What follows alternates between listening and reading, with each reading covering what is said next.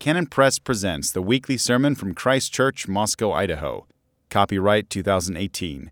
If you would like to find out more about Canon Press materials and products, you may call 1 800 488 2034. For a complete list of our products or to order online, please visit our website at canonpress.com. Enjoy the sermon. The text this morning is from Psalm 97. These are the words of God. The Lord reigneth, let the earth rejoice, let the multitude of isles be glad thereof. Clouds and darkness are round about him, righteousness and judgment are the habitation of his throne. A fire goeth before him and burneth up his enemies round about. His lightnings enlightened the world, the earth saw and trembled. The hills melted like wax at the presence of the Lord, at the presence of the Lord of the whole earth. The heavens declare his righteousness, and all the people see his glory. Confounded be all they that serve graven images, that boast themselves of idols. Worship him, all ye gods. Zion heard, was glad, and the daughters of Judah rejoiced because of thy judgments, O Lord. For thou, Lord, art high above all the earth. Thou art exalted far above all gods. Ye that love the Lord hate evil. He preserveth the souls of his saints, he delivereth them out of the hand of the wicked. Light is sown for the righteous, and gladness for the upright in heart. Rejoice in the Lord, ye righteous, and give thanks at the remembrance of his holiness. Our Father and God, we thank you for your word before us now. It's open to us, and we pray that you would open our hearts as well. Father, I pray you'd apply this word to us and our condition, our lives, in just the way that your Spirit wants to do. I pray that you would make us pliable and compliant. Father, we pray this in Jesus' name. Amen.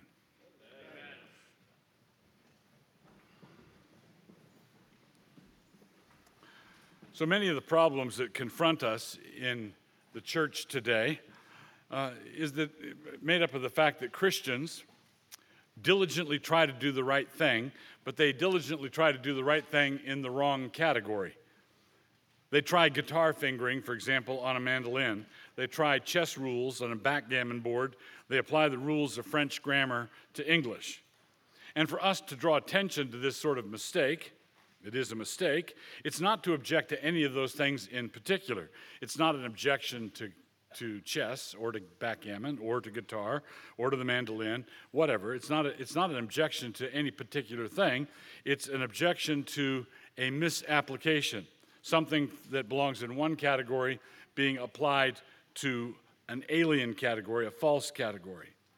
Now, this is the mistake that we are making whenever we try to make a difference out in the culture, when we want to make a difference in the business world or in the political world or in the realm of economics or arts, whenever, whenever we go, want to go out and make a difference for the sake of Jesus Christ, and our activity does not proceed directly from a vision of the Almighty Lord high and lifted up.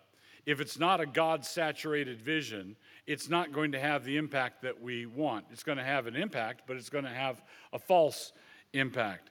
We are, we are going to be acting on the basis of a true vision of God or a false one.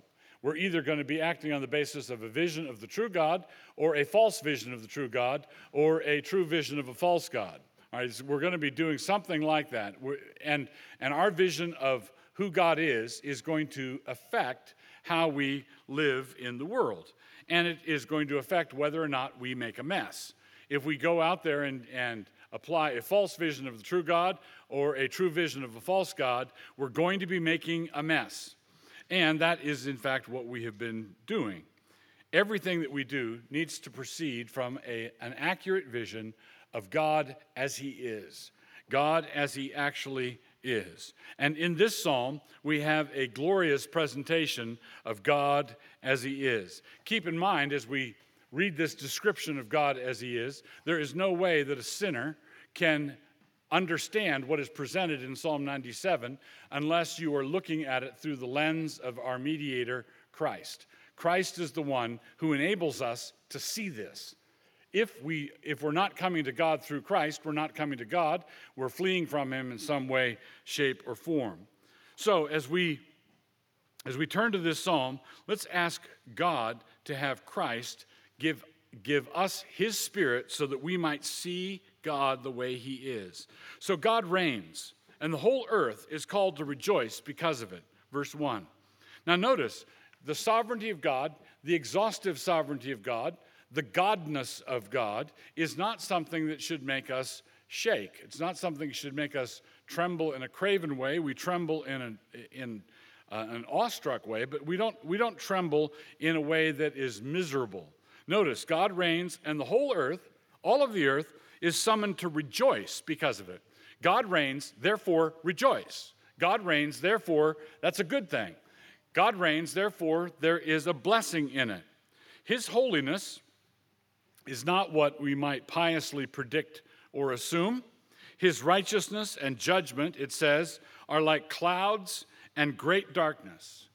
God's righteousness, God's judgment are like clouds and great darkness. Verse 2. A fire precedes him and burns up his enemies. Verse 3.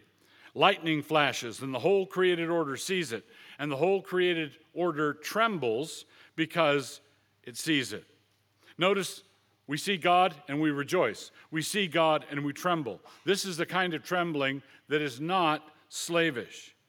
In the presence of God, hills and mountains melt like wax in a hot fire. Verse 5. In the presence of God, hills and mountains melt. We have, in our strength, we have trouble walking up one of those hills or mountains. We just all we, all, we're, we're sort of overwhelmed. We th- great heroes are the people who, you know, the great hero who, who made it up Everest first. He walked up the hill. We're, um, we're talking about the God in whose presence all these mountains just evaporate, they melt, they, they turn into liquid. The heavens preach, and as a consequence, everyone sees his glory. Verse 6. A curse then is pronounced because we turn naturally from the, the revelation of God in the natural order, we move from natural revelation to the subject of worship. So in verse 7, it says, Confounded be all false worshippers, and all gods are summoned to worship the one true God. All the idols and all the spiritual beings behind those idols are summoned to bow down to the one true God. Now, when this is proclaimed, when this message is announced, Zion hears it and is glad. That's the response. The daughters of Judah rejoice, verse 8. That's the response. The response is gladness. Why do we rejoice with them? Because the Lord is exalted high above all the earth, verse 9. This transcendent sense of true worship has potent ethical ramifications. You that love the Lord, hating evil comes with it, verse 10. Do you love God? Then hate evil, verse 10. And hate speech comes with that, incidentally. All right? If you love the Lord, you're going to hate evil and you're going to say so. And when you say so, someone's not going to like it. And they're going to call, they're going to call what you just said hate speech. And you should say, yes, that's exactly what it was. Right? Those who love God hate evil. In this setting, God delivers his people from those who return the hatred right back at them. Verse 11. We are summoned by him uh, light is sown for the righteous, gladness for the upright, verse 11. And then we are summoned by him to therefore rejoice and to give thanks as we remember his holiness. So, there are things in, in this psalm that uh, you might think, oh, this is just a praise the Lord psalm and we're praising the Lord. Well, yes, we are.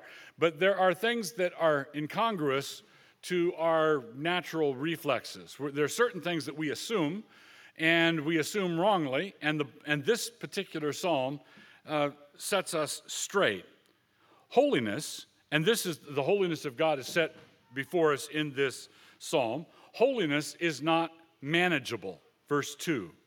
Holiness is not manageable. Holiness does not come in a shrink wrap box. Holiness, and this is bad news for North American evangelicals, holiness is not marketable. Right? You, you can't package it, you can't sell it. Holiness is not tame. Holiness is not sweetsy nice. Holiness is not represented by kitschy figurines. Holiness is not smarmy, it's not unctuous. Holiness is not domesticated. Holiness is not domesticatable. But worship a God who is housebroken to all your specifications, a little lapdog God. And what is the result? If you, if you worship a God that you can carry around, if you worship a God that you can control, What is the result? I'll tell you what the result is. Depression is the result, an irregular need for sedatives, and the worship of even smaller gods that you can carry around in a bottle. Better living through chemistry. We are a despairing generation, and we are a despairing generation because our God is too small. Our God is too tiny. Our God is manageable, controllable by us. And if we can manage and control a God, that means he's an idol. And if he's an idol, he cannot save us. It cannot save us. True holiness is wild. True holiness is three tornadoes in a row. Holiness is a series of black thunderheads coming in off the bay. Holiness is impolite. Holiness is the kind of darkness to make a sinful man tremble and to make a devout man tremble in a different way. Holiness beckons us to that darkness. But it's the kind of darkness where we do not meet ghouls and ghosts. It's not that kind of darkness. Rather, this is the righteousness of God. It is pitch black righteousness. And what does that tell you right off the, right off the bat? It tells you that you are coming to a God that you can't manipulate. You cannot control him. You cannot tame him. You cannot use him for your purposes. He cannot be managed in that way. And of course, Bible, the Bible also tells us that God dwells in unapproachable light. Here it says that his righteousness is black, darkness. He, he, um, in, if, in order to approach him, we are approaching the dark God. So, what is that? How do you reconcile that? Well, we are finite and he is infinite. And in order to get some notion of the truth into our heads, God uses a series of metaphors. You don't you don't set metaphors, line them up as though you're doing a problem in algebra or symbolic logic. What you do is you let the metaphor affect you. God dwells in unapproachable light, He's absolute purity. God dwells in darkness, and, and we cannot come in there and, and manipulate Him, control Him. Holiness is a consuming fire. Holiness melts the world.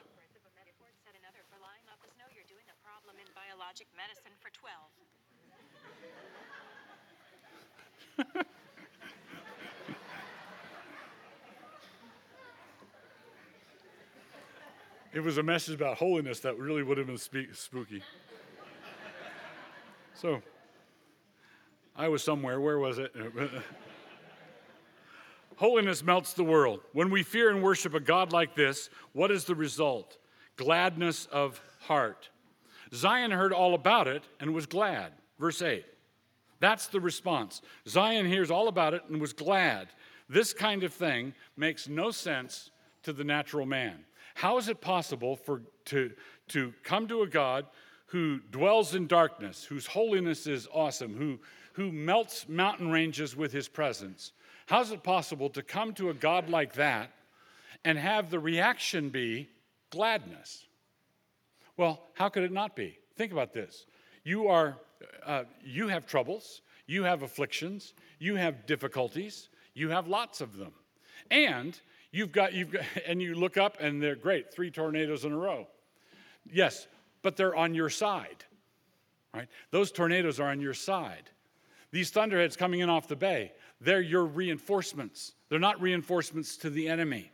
All right, so if you're in a beleaguered fort somewhere holding out, and all of a sudden you see a, an enormous army appear on the ridge, and then the flag unfurls, and you see that it's your people, it's your side, you, what's the response? The response is gladness. It is not an occasion of sadness when we are come to the realization that we serve the God who is, has absolute power. He is good and he has absolute power and he is for us. God is for us. This is why it results in gladness. So, if you do if you worship a God who does nothing but kittens and pussy willows, a God whose marketing director favors Christian sunset poster art, then you will end in despair. You're going to end up in despair, not because kittens and pussy willows are a bad thing. God, God made those too. It, it's not, I'm not maintaining that the devil made pussy willows. I'm not maintaining that the devil made glorious sunsets. God does gorgeous things. God does wonderful things. God creates uh, puppies that are cute. God did that. But he didn't do just that. He didn't do just that. And, and you don't want to go the other way and have a God, God that's grim and dark and dour, and that's, that is not going to result in gladness either. The message is that God does it all. God is God over everything, in everything, through everything. Worship the God of the jagged edge, the God whose holiness cannot be made palatable for the middle class American consumer, and the result is deep gladness. That is the result. Do you hear that? Gladness, not pomposity. And thank God, such gladness does not make us parade about with cheeks puffed slightly out, or speak with lots of rotund vowels, or strut with a sanctimonious air. Gladness, laughter, joy, these are to be set before you. This is a deep Christian faith, and not what so many are marketing today in the name of Jesus. The tragedy is that in the name of relevance, the current expression of the faith in America is superficial all the way down, and therefore irrelevant in the highest degree.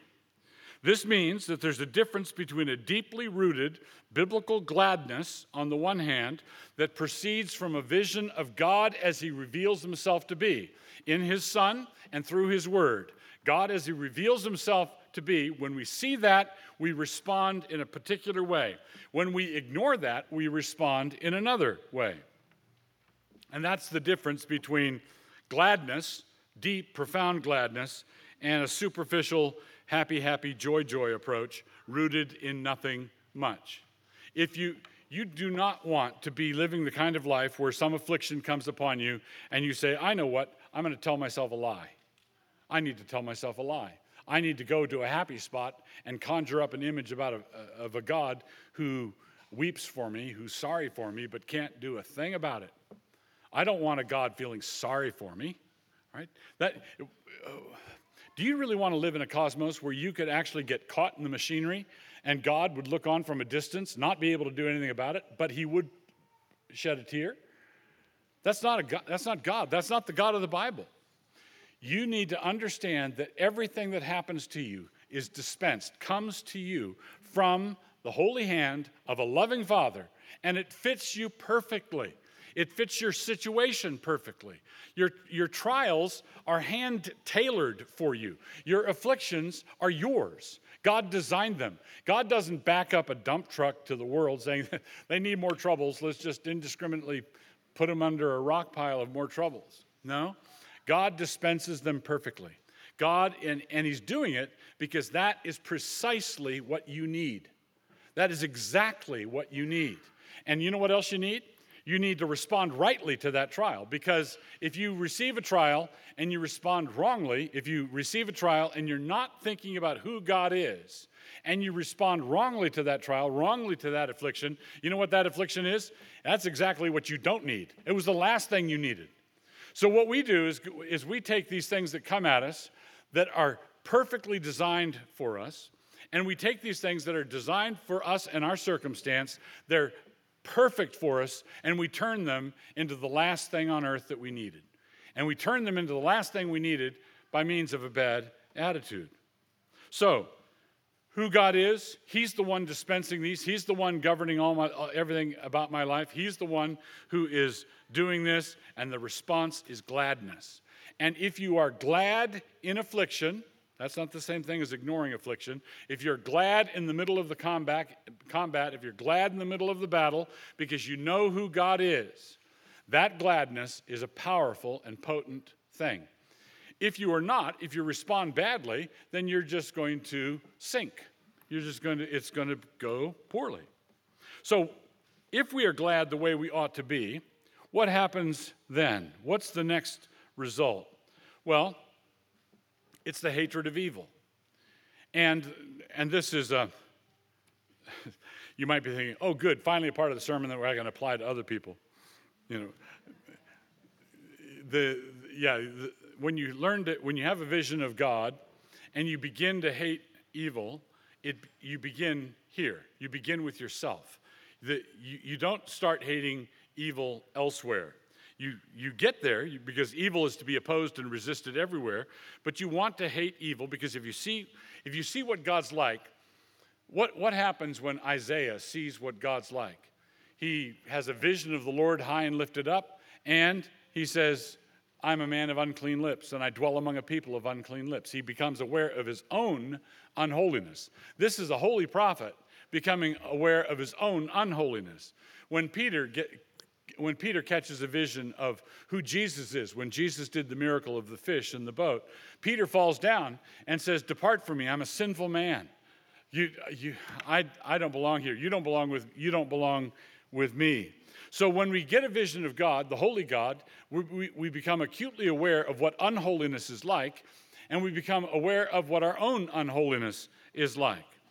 So, this is why an ethical application of the vision of the holy is most necessary. If we bypass this vision of who God actually is, the necessary result is going to be a prissy moralism, not the robust morality of the Christian faith. There's a, a moral, uh, someone who's in the grip of moralism is someone who wishes that he could be sinning that way, but can't because of what people at church would say or what mom would say or what uh, I, I don't want to get in trouble. And so I'm going to oppose what those people in the dormitory are doing because I secretly wish I could join them. And I can't, so I'm going to be mad at them. Right? Because I, because I can't be with them, because I can't partake in their excesses, I'm going to be censorious. I'm going to condemn what they're doing because of a deep wish that I could be there with them. That's moralism.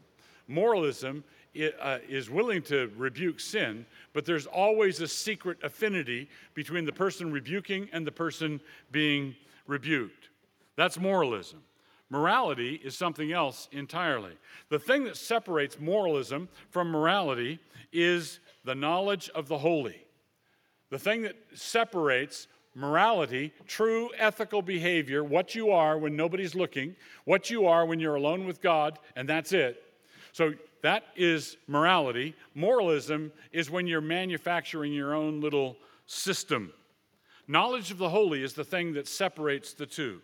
Those who content themselves with petty rules spend all their time fussing about with hemlines and curfews and scruples about alcohol. But those who see this folly and go off in their own little libertine direction are no better. The former act as though their moralism is grounded in the dictates of a gremlin like God who lives in the mezzanine or lives in the attic. But his word is law. Gremlin, gremlin God tells you, thou shalt not, thou shalt not, thou shalt not. That's all. And then the libertine, the libertines see that that's stupid, and they go off in another direction, aspiring to become the gremlin themselves. They, they want to be the gremlin God in charge of their own decisions. So we want to re- we want to reject both of those responses and love the Lord, hating evil. Love the Lord, hating evil. And this hatred, let me say something about that. This hatred needs to be hissing hot. It, it, it, hatred is not to be a lukewarm affair. You're, you're not supposed to have this mild distaste for something that smells a little bit off. You should not want to be hauled off to be tried by the intoleristas for hate crimes when you only ever got up to the level of tut tutting, right? And you would say, that's not likely. Well, think about it this way. When Lot was in Sodom and there was a mob on his front porch, the mob wanted to take his guests. The mob, in effect, wanted to rape the angels, wanted to rape his guests. Lot offered his daughters instead which we can argue was not Lot's most shining moment, right? right? That was not Lot being uh, uh, the stalwart one. But there was implicit, tucked away down there, on the other hand, at the end of the day, when we consider all the factors, there was an implied criticism of what they were doing, right? They wanted to have, send out the angels, send out your guests so that we may have our way with them. And he offers his daughters instead. And that's an implied criticism. And what, what did the residents of Sodom say? They say, This man is an alien. He comes in, dwells among us. Now he's setting himself up to judge us. There was an implicit criticism in what he just said. You have to tease it out, you have to deconstruct it, but there was a criticism. He was saying, in effect, don't abuse my guests, I want you to abuse my daughters instead. He was trying to be holier than thou. The, and, the, and the residents of Sodom sent an emissary up and knocked on the door and said, Judge not, lest you be judged. Because that's a verse that all unbelievers, unbelievers run a secret vacation Bible school for all little non believing kids growing up, where they memorize, um, memorize verses like, Judge not, lest you be judged. They, I can't figure out where else they learn them. So they come and say, now think about this. These, this is a mob, all right, this is a mob on a man's front porch demanding the right to abuse the guests, and he, he has just this dim little light flickering. And the New Testament says that right, Lot was righteous and he really was grieved by the be, behavior of the people around him. But it was a flickering light. It was, it was, not, a, it was not a blaze of uh, sunlight, it was a, just a flickering little light, and that was too much. If you're going to be hauled off for hate crimes, it shouldn't be that kind of a hate crime. It shouldn't be a little t- kind of teased out hate crime. If they're going to get you, at least go out in a ball of fire. Was that that was that was hate speech what you just did there? Yes, and I've got some I've got plenty more. I've got more I've got more coming.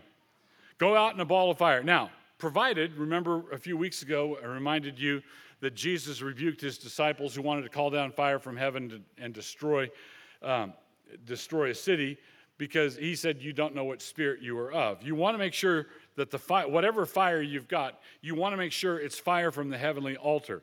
But if you love God, you will hate evil. If you love God, you're going to hate your own evil. If you love God, you're going to hate your own sin. If you love God, you're going to hate every kind of sin because every kind of sin destroys.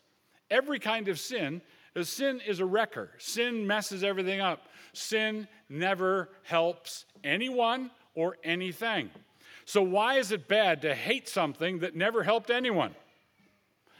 Why is, it a, why is it a problem to hate something that's always, everywhere, universally destructive?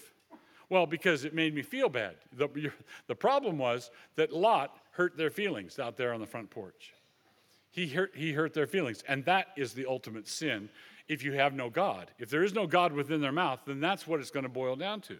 So, you that love the Lord, hate evil. Those who love the Lord, hate evil. And here's the potency of right worship. In this psalm, how should we define right worship?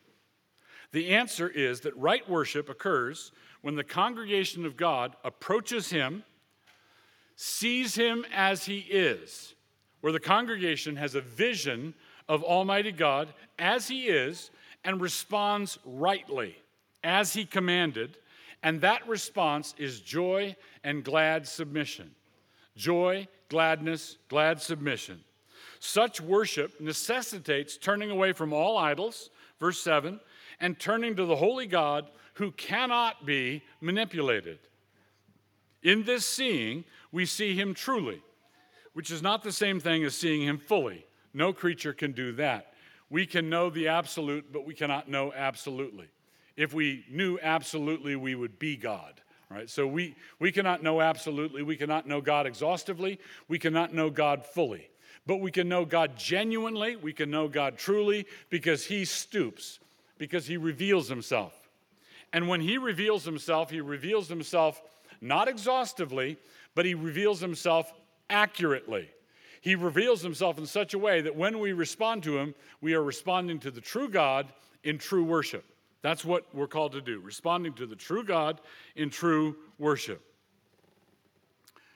And in this psalm alone, just in this one psalm, what does right worship do? What does right worship do? What effect does it have? What are the results? The earth rejoices, verse 1. All the islands are glad. Verse 1. His enemies are consumed with the fire that goes out before him. Verse 3. The earth is illuminated by his lightning and trembles. Verse 4. In the presence of the Lord and in worship, we are in the presence of the Lord. The hills melt. Verse 5.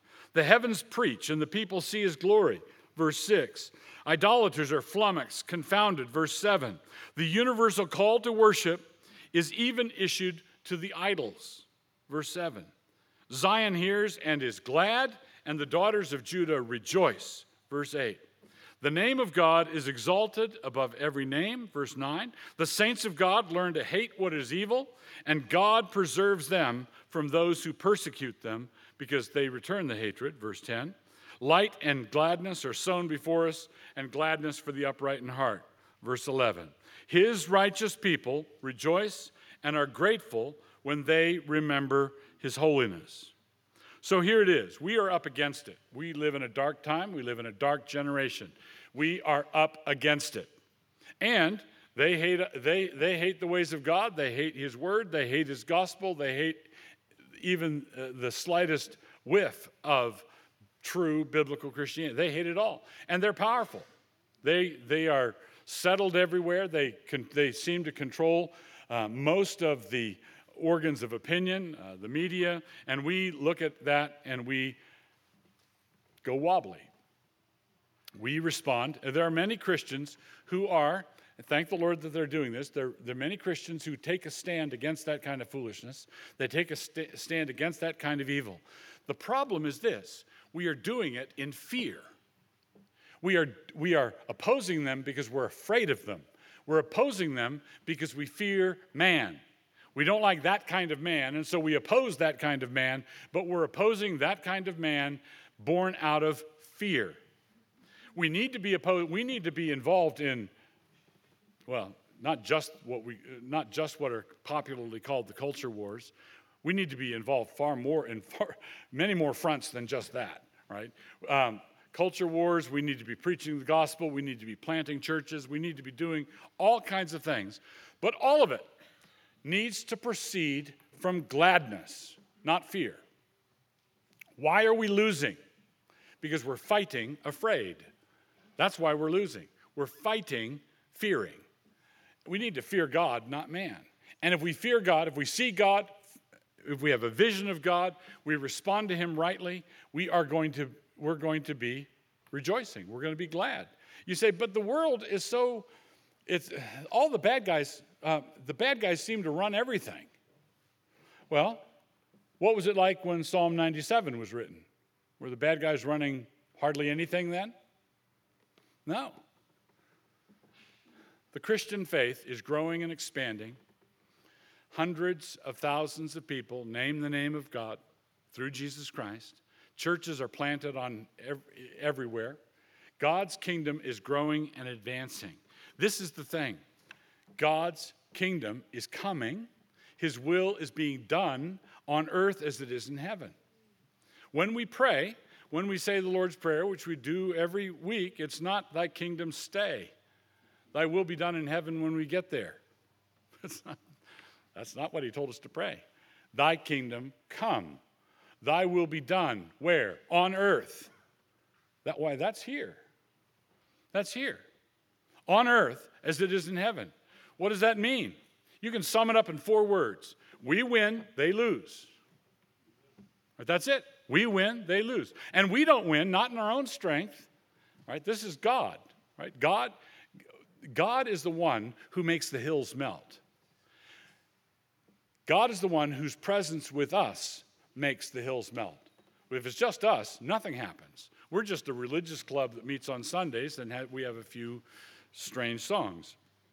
That's all, that's, that's all we are if there is no God with us. But Jesus Christ is Emmanuel, He's God with us.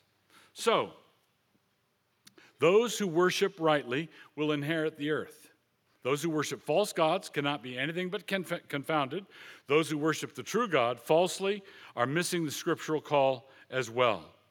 So, what is the worship of God? What is the worship of Jehovah in the name of his incarnate Son in the power of His most Holy Spirit result in? If we're worshiping God, if there is a true reformation and revival of worship, what does it result in? It, is, it results in a right worship that is potent. In the face of a dour and despairing secularism, it ushers in what might be called the Great Gladness Revolt the revolt of gladness, where those people were set free from their sins. They're forgiven for their sins. They're put right with God. They see who He is. They, and, and God reveals Himself in the preached word, in the sacraments, in the water, Christ is in the water, Christ is in the wine, Christ is in the bread, Christ is in the word, Christ is in the Psalms. And you, if you take Christ away, all you have bread, wine, water, it's nothing. But if Christ is present, if Christ is present, Christ is present with you. And if Christ is present with you, then no one can stand against you. Nothing can happen that's outside of the will of the Father. Nothing can happen. You, you can't be touched. Stonewall Jackson once said that his faith taught him uh, that he to, to feel as safe in battle as he was in bed. Safe in battle as I was as I am in bed. Why is that? Because until God's appointed hour, you are immortal. And when that moment comes, if you love him, you don't, you don't want to stay. You, you don't want to leave a moment before he wants you to go. You don't want to stay a moment after he wants you to go. And that's fortunate because you're going to go when he wants you to go, right? You're, you're going to be done. Your story is over when your story is over. And it's perfect. All the trials during that time are perfect. And your response to those trials, as you see, and, and mark this well, I'm not saying you've got all these trials and then you grab hold of something close and grit your teeth and go, mm. that's stoicism. That's not, you don't want to be a stoic. You want to be a Christian. And you, you want to respond to all these challenges and afflictions and trials and, and uh, hills to climb. You want to respond to all of them as Christians who see that God is in it. God is in it because God is in it all. And he's, t- he's told us this from Genesis through Revelation. He's told us this over and over and over again because we need to know. We need to be reminded. We need to be humbled. We want, we say, but if I were God, for which let's all take pause for a moment and give hearty thanks that that's not the way if i were if i were god we say it wouldn't have gone this way. If i were god writing my story it wouldn't have included that trial. It wouldn't have included that affliction. It wouldn't have included any of this stuff. My life would have been a whole lot more serene had had i been in charge of it. Yes and you would have been insufferable. You would have been terrible right? God God's dealing with you perfectly. God is dealing with us perfectly. He's shaping, we're right on schedule. He's not, there's nobody's behind. God is bringing his kingdom in right on schedule, perfectly. And we, there's, there's two things, two ways to go. When you realize it, when you come to this realization that God is having his will with this world, he's growing his church in this world, He's advancing his kingdom in this world, and he's doing so in a way that cannot be hurried up or slowed down by me or you. There are only two things that we can do. We can either grump along and not enjoy it, or receive it in faith and be glad. Right? That's, and that's the gladness, that's the, the great gladness revolt. And that kind of gladness, standing against all our adversaries, is the kind of gladness that is going to conquer the world. That, that's what Jesus told us to do. All authority in heaven and on earth is given to me. Therefore, go, disciple the nations, all of them, disciple the nations, baptizing them, teaching them obedience, teaching them to obey all that I've commanded you. That is never going to be done by a fearful people. That is never going to be done by fearful people. It will be done, is being done, and will continue to be, uh, it will continue being done by a glad and rejoicing people. Our Father and God, we thank you for your goodness to us. We thank you for your word. We thank you for these promises. And Father, we lift our hearts up to you, knowing that you are receiving us for Jesus' sake. Amen. You may be seated.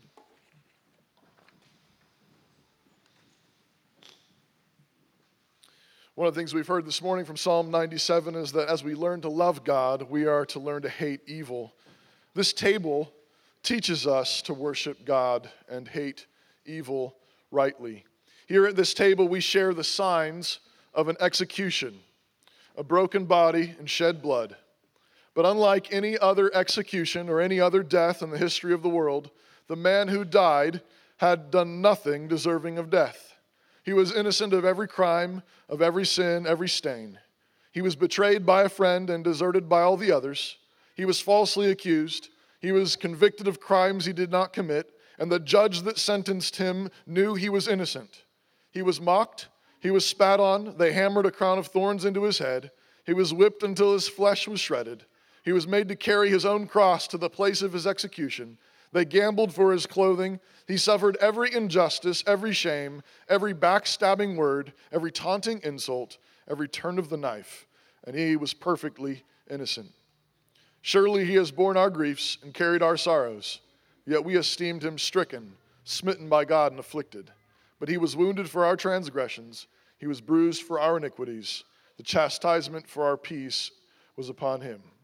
This is the center of a righteous, burning hatred of evil.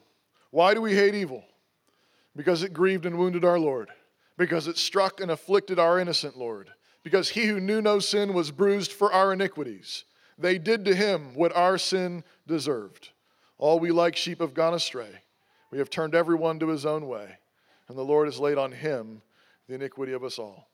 To know Jesus is to know Him as the spotless Lamb of God, the perfect one, the innocent one, the only righteous one who was betrayed for you, deserted for you, falsely accused for you, unjustly convicted for you, mocked for you, beaten for you, bled for you, died for you. And this causes deep worship to well up inside you deep love, deep loyalty, deep devotion, but also a deep and holy hatred of all evil because you love Jesus, you hate all evil. So, this bread and wine, this, these are signs of his body broken, blood shed for you. Remember and worship. Remember and hate all evil. And so, come and welcome to Jesus Christ. In the night in which Jesus was betrayed, he took bread and gave thanks. So, let's pray together. Our God and Father, we praise you and we thank you that you condemned our sin in the body of your beloved Son you poured out your wrath so that it was exhausted in him, so that there is none left for us. Father, we pray that you would teach us to rejoice in this and so love you and hate all evil. And we give you thanks in Jesus' name. Amen. Amen. One of the things we've heard this morning about Psalm 97 is that before you can see clearly in your life, so whether you're, you're trying to deal with things in the past, whether you're dealing things right in front of you, or you're thinking about dealing things in, in the future, things yet to come, in order to see clearly, the first thing you need to ask God to show you is Himself. You won't be able to see those things clearly if you don't see God first. And so Psalm 97 teaches us the first thing you ask God when you say, I'm trying to figure this out, I'm not sure I can see this clearly, I don't know what to do here. Well, the first prayer in your heart should be, So God, help me see you so that I can see clearly. And when you see Him, you know that the first thing that will happen is that you will have a glad heart. And if, you, if, you're not, if you're not having that glad heart, then you need to keep asking Him so that you will see Him, so that you'll see clearly to face what you have before you. As you go now, receive your God's blessing. The grace of the Lord Jesus Christ, the love of God the Father, and the fellowship of God the Holy Spirit be with you all and remain in your hearts forever. And amen.